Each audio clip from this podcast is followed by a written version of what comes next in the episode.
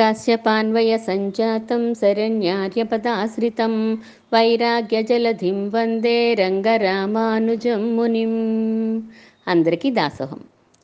శాస్త్రంలో పరమాత్మ ఏవే కర్మలు చెయ్యాలని చెప్పాడో అవి చేయకపోతే పాపం వస్తుంది. చెయ్యవద్దు అన్నవి చేస్తే మళ్ళీ పాపం వస్తుంది. చెయ్యాలని చెప్పినవి చెయ్యాలి చెయ్యవద్దు అన్నవి మానేయాలి. దాన్నే చెప్పాలంటే అకృత్యకరణము కృత్య అకరణము అంటారు. అంటే అకృత్యకరణము చెయ్యకూడనివి చెయ్యడం. కృత్య అకరణం చేయవలసినవి చేయకపోవడం. అలా రెండిటి వల్ల మనకి పాపాలు వస్తూనే ఉంటాయి. నాకు పలానా పనులు ఇష్టం లేవు అని పరమాత్మ శాస్త్రంలో చెప్పేశాడు. నాకు ఇవి ఇష్టము దీనికి పుణ్యము ఇవి ఇష్టం లేదు దీనికి పాపము అని ఆయన చెప్పేశాడు కదా. చెప్పినప్పుడు మనం ఏం చేయాలి ఆ శాస్త్రాలు చదువుకుని దాని ప్రకారం మనం నడుచుకోవాలి.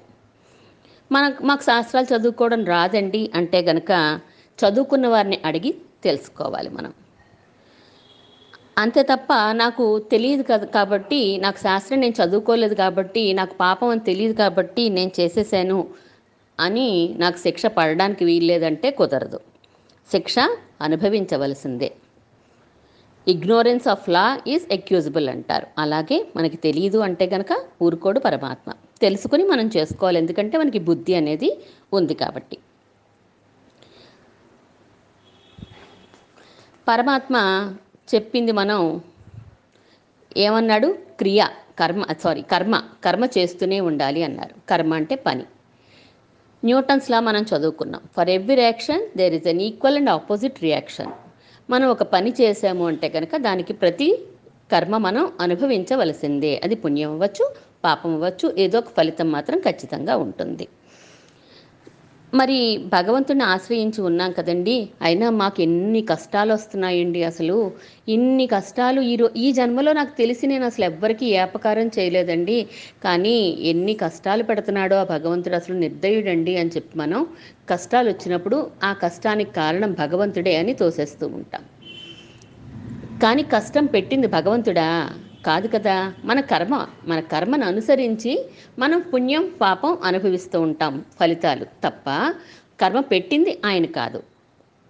అలా కాకుండా ఈరోజు కర్మ మనం చేసిన దానికి ప్రతిఫలం ఈరోజే అనుభవింప చేసేయచ్చు కదా? రేపటిది రేపు అనుభవింప చేసేయచ్చు కదా? ఎల్లుండి ఎల్లుండి అనుభవింప చేసేయచ్చు కదా? ఇంకా ఇలా ప్యాకెట్స్ పెట్టడం ఎందుకు? వెనకాలంతా అన్ని ప్యాకెట్లు ఎందుకు మనకి? అని అంటే ఈ రోజు చేసిన పాపాలు ఈ రోజు అనుభవించినా సరిపోదండి టైము. ఇంకా అలా అనుభవించడం స్టార్ట్ చేస్తే ఈ ప్రపంచంలో జీవులే మిగలవు. అలా ఉంటుంది. అందుకని చెప్పి మనల్ని రక్షిస్తున్నాడు ఆయన. ఎలాగా? కొంత కొంత అనుభవింప చేస్తూ రక్షిస్తున్నాడు. ఆ కొంత కొంత కూడా పూర్తిగా సుఖాన్ని అనుభవింపజేసినా మనకు కష్టమే. పాపాన్ని అనుభవింపజేసినా కష్టమే. అనుభవించలేం మనం. ఆ శక్తి మనకు ఉండదు. అందుకని పుణ్యాన్ని పాపాన్ని రెండింటినీ కొంచెం కొంచెం తీసి ప్యాకెట్లు అది మన చేత ఈ జన్మలో నువ్వు ఇది అనుభవించు అని మనకిచ్చి పంపిస్తున్నాడు ఆత్మకి ఇచ్చి పంపిస్తున్నాడు. ఈ పాపం నువ్వు అనుభవించేసి వచ్చేస్తే ఈ పుణ్యాన్ని అనుభవించి వచ్చేస్తే మళ్ళీ నువ్వు నిల్చేసుకోగలిగితే ఓకే. లేదంటే గనక మళ్ళా ఇంకో ప్యాకెట్ అనుభవించడానికి దానికి తగిన శరీరాన్ని మనకి ఇస్తాడు. ప్రారంధ కర్మని అనుభవించడానికి ఆ ప్యాకెట్కి ఏది అనుకూలంగా ఉంటుందో ఆ శరీరాన్ని ఇస్తాడు. మనం చేసిన ప్రతి కర్మని కూడా పరమాత్మ పత్తం పత్తాగా అంటారు ఆళ్వార్లు. ప్యాకెట్ అంటే కట్ట కింద కట్టేస్తాట పది పది తరపు పది పది కలిపి ఒక కట్ట కింద కట్టేస్తాట అంటే ఒక కర్మ కూడా జారిపోనివ్వకుండా ప్రతి కర్మ మనం అనుభవించేలాగా ఆయన కట్టల కింద కట్టి మన నోట్లు చూడండి. లెక్క పెట్టేటప్పుడు ఏం చేస్తాం? ఒక రబ్బర్ బ్యాండ్ పెట్టేస్తాం. ఎందుకని? నోట్లు విడివిడిగా ఉంటే పడిపోతాయి కాబట్టి. అలాగా పరమాత్మ కూడా ప్రతిదాన్ని కట్టలు కట్టల కింద అనుభవింపచేస్తాట తప్ప పుణ్యమైనా పాపమైనా కూడాను. అంతేకాకుండా నేను ఇంత పుణ్యం చేశాను కదా దాంతో ఈ పాపాన్ని కాంపెన్సేట్ చేసేస్తాను అంటే కుదరదు. పుణ్యం పుణ్యం అనుభవించాల్సిందే పాపం పాప ఫలితం అనుభవించాల్సిందే తప్ప మనకి రెండింటినీ కాంపెన్సేట్ చేయడం అనేది మాత్రం కుదరదు. కర్మ చేయడం తప్పదు. ఇంట్లో వాళ్ళకి ఒక రోగం వచ్చిందని లేదా ఒక వ్యాధి వచ్చిందనుకోండి అది వారి కర్మను అనుభవి అనుసరించి ఆ రోగం వస్తూ ఉంటుంది. మనందరికీ ఇంట్లో వాళ్ళందరికీ కూడా ఆ బాధ కలుగుతుంది కదా ఆయనకి ఆ బాధ వ్యాధి వచ్చింది అని చెప్పి మన అందరికీ బాధ కలుగుతుంది. ఆయనకేమో ఆ బాధను అనుభవించే కర్మ ముందొచ్చింది. మనందరికీ ఏమొచ్చింది అంటే ఆ బాధని ఆయనకు వచ్చింది అనే బాధని మనం అనుభవించాల్సిన కర్మ మనకు వచ్చింది మాట ఆ టైంలో. ఆయనకి అది పెడతాడు మనకి ఇది పెడతాడు ఒకేసారి రెండింటినీ తీరుస్తాడు. సామూహికంగా మనం పాపాన్నో పుణ్యాన్నో అనుభవించవలసి వచ్చిందనుకోండి అప్పుడు పాపాలు అనుభవించాలంటే సైక్లోన్స్ వస్తాయి. లేదా మనకి ఎర్త్క్వేక్స్ వస్తాయి సునామీలు వస్తాయి. ఇప్పుడు మనం చూస్తున్నాం ఈ కోవిడ్ లాంటివి ఒకేసారి అందరి కర్మ తీరిపోవాలని రాసుంటే కనుక సామూహికంగా మన చేత ఇలా అనుభవింపచేసేస్తూ ఉంటాడు.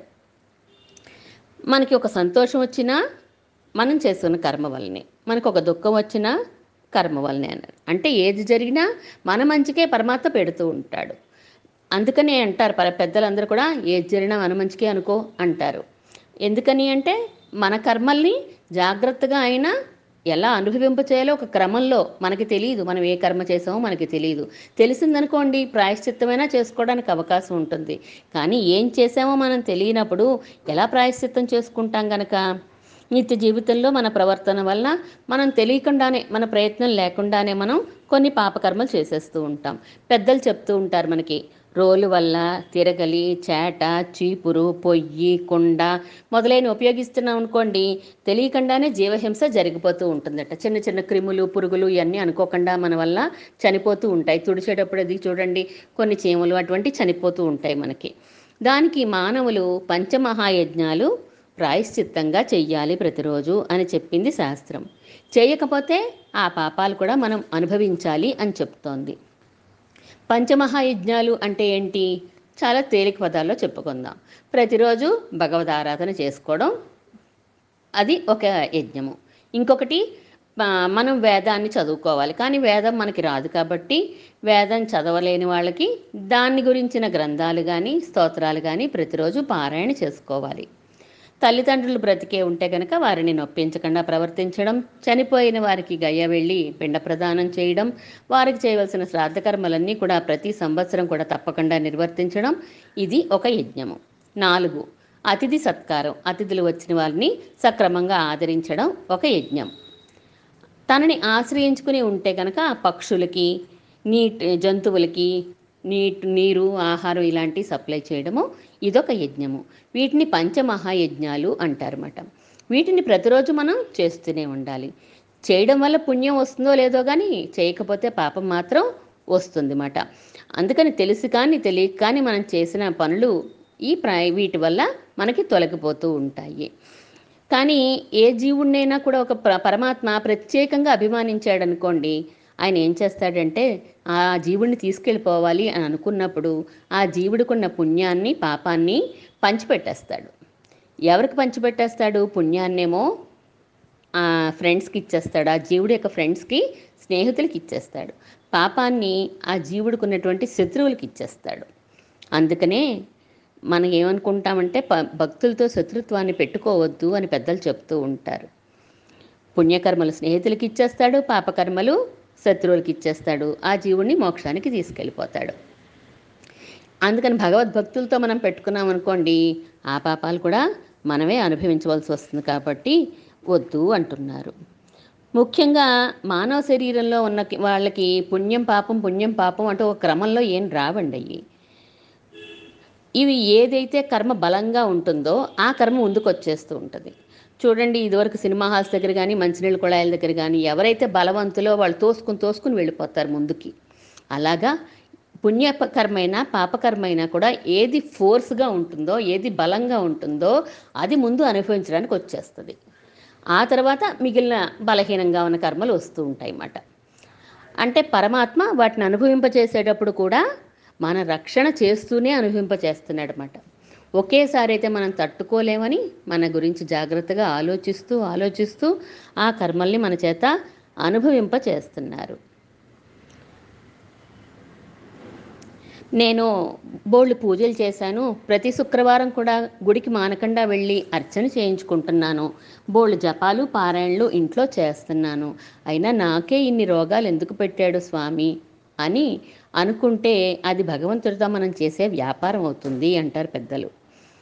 ఎందుకంటే డబ్బులు ఇచ్చామనుకోండి ఒక కేజీ కందిపప్పు వంద రూపాయలు ఇచ్చాం ఒక కేజీ కందిపప్పు ఇచ్చాడు అయిపోయింది.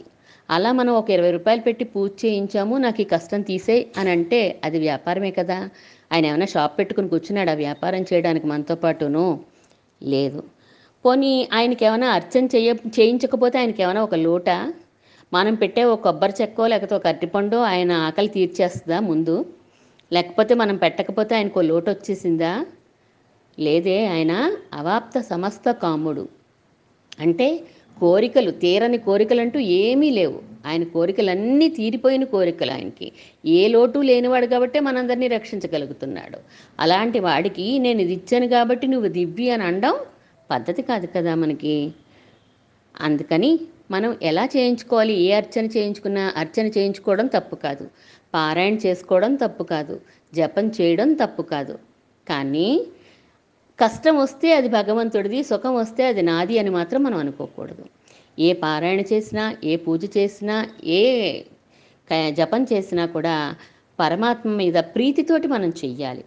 ఉండలేక అది చదవలేకపోతే మనం ఉండలేక చెయ్యాలి తప్ప అది ఒక కోరికతోటి చేస్తే అది వ్యాపారం అవుతుందని పరమాత్మ చాలా బాధపడతాట అయ్యో నేనేమనుకుంటున్నాను? వీడిని రక్షించాలి. వీడి కర్మను తీర్చేయాలి కదా నేను ఈ శరీరం ఇచ్చాను.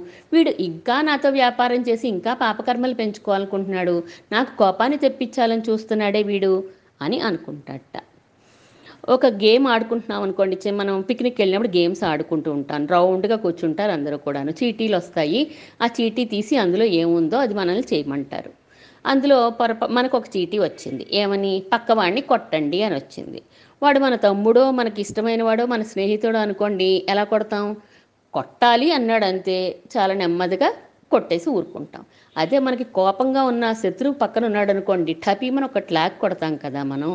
అలాగే పరమాత్మ కూడా వీటిని నన్ను ఆశ్రయించి ఉన్నాడు కానీ కర్మ అనుభవించవలసి వస్తోంది అని మనం ఎంత నెమ్మదిగా కొట్టామో అంత చక్కగా ఈజీగా దాన్ని ఆ పాపాల కర్మని మన చేత అనుభవింపచేసేస్తాడట. మనం ఆశ్రయించని నాడు ఆ కర్మ ప్రాబల్యం ఎంత ఉందో అంతా మనం అనుభవించాలి. ఎందుకంటే అది పరమాత్మకి నిమిత్తం లేదు కదా అది. వీడేమి నన్నేం కోరుకోలేదు కదా ఆ కర్మ అది దాని ఫలితాన్ని అది ఇస్తూ ఉంటుంది అంతే దానికి భగవంతుడు ఏం చేస్తాడు గనక? ఎప్పుడు ఏది అనుభవింప చేయాలో నిర్ణయిస్తాడు అంతే. మనం ఆయన ప్రార్థించన్నాడు పట్టించుకున్నాడు ఆ ప్రాబల్యాన్ని అనుసరించి అవి ఒక రొటీన్ పద్ధతిలో మెకానికల్గా అవి వచ్చేస్తూ ఉంటాయి మనం అనుభవించాలి. తనని ప్రార్థించే వారిని మాత్రం ప్రత్యేకమైన కృపతో చూస్తాట పరమాత్మ. తన అనుగ్రహాన్ని మనకి కలగజేస్తూ ఉంటాడు. కానీ విష్ణు భక్తులకే కష్టాలు ఎక్కువ వస్తూ ఉంటాయండి అని అంటూ ఉంటారు. ఎందుకని వస్తాయి కర్- కష్టాలు అంటే పరమాత్మ మన పుణ్యాన్ని పాపాన్ని నీల్చేసేసి మనల్ని అక్కడ చేర్చుకోవాలని అనుకుంటున్నాడు కాబట్టి మనం శరణాగతి చేశాం కదా నీదే భారం అని చెప్పి శరణాగతి చేసినప్పుడు సంచిత కర్మలు పాపకర్మలు పాతయన్నీ క్యాన్సిల్ చేసేసాడు అని అనుకున్నాం. కొత్తగా జన్మలేమి మనకు రావు కాబట్టి ఆగామి కూడా ఉండదు అనుకున్నాం. ప్రారంధ కర్మని చక్కగా ఈజీగా అనుభవింప చేసేయాలి కాబట్టి దాన్ని చేసి నిల్చేయాలని అనుకుంటాడు. అందుకని మన కర్మలు అనుభవ పక్కవానికి వచ్చేయాలి అవి తీరిపోవాలి అనుభవ అనుభవించేయాలి. అప్పుడే మనం ఆ పరమాత్మని చేరగలుగుతాము. మన కర్మలు ఏమీ లేకపోతే అప్పుడు ఆయన మన మనల్ని తన దగ్గరుండి మరీ తీసుకెళ్తాడు తన లోకానికి. ఇన్నిసార్లు ఇంత ఇన్ని రకాలుగా మనం ఎందుకు కర్మల గురించి చెప్పుకుంటున్నామంటే ముఖ్యమైనది ఇదే కదా మనం లేచిన దగ్గర కర్మలు చేయకుండా ఉండలేం కాబట్టి ముందుగా మనం ఏ పనైనా కూడా చేయక తప్పదు. లేదు నేనేమీ చేయనండి అసలు. అలా కళ్ళు మూసుకు కూర్చుంటానండి. దానివల్ల నాకు పుణ్యం రాదు పాపం రాదు అని అనుకుందామను. కాసేపు. ఒక గంట కూర్చుంటాడు ఓ పూట కూర్చుంటాడు ఓ రోజు కూర్చుంటాడు. మర్నాడు ఆకలేస్తుంది కదా కడుపులో. మళ్ళీ తినాల్సిందే కదా. ఆ తినేటప్పుడు ఏం తింటామో మనకి తెలియదు ఆ తినకూడని పదార్థాలు తింటే మళ్ళీ అదో పాపం. అంతే కదా. పక్క వాళ్ళకి ఇందాక చెప్పుకున్నట్టుగా పశుపక్షాదులకు పెట్టకపోతే అదొక పాపం. అందుకని మనం ఏ కర్మ చేసినా ఫలితం మాత్రం తప్పదు. ఒకసారి ఒక బాటసారి అంటే ఒక భక్తుడు శ్రీరంగం కోవెలకు వెళ్ళాడు. పెరుమాళ్ళని సేవించుకుని బయటికి వచ్చాడట. బయటికి వస్తే నడుస్తుంటే పొరపాటున ఏమైందంటే కాలు జారి కింద పడిపోయారు. ఆ పక్కనే సిరి ఆచాన్ పిళ్ళే అనే ఆచార్యులు వెళ్తున్నారట. ఈ పడ్డవాడు జాగ్రత్తగా సర్దుకుని లేచి నుంచున్నాడు. సిరి ఆచాన్ పిళ్ళేని చూసి మనిషి కనిపించగానే చూసారా భగవంతుడు నన్ను ఎలా పడేశాడో? అని అన్నారట. వెంటనే ఆ శ్రీయాచాన్ పిళ్ళే గారు అన్నారట అయ్యో అయ్యో అలా భగవంతుడి మీద దోషారోపణ చేయకయ్యా.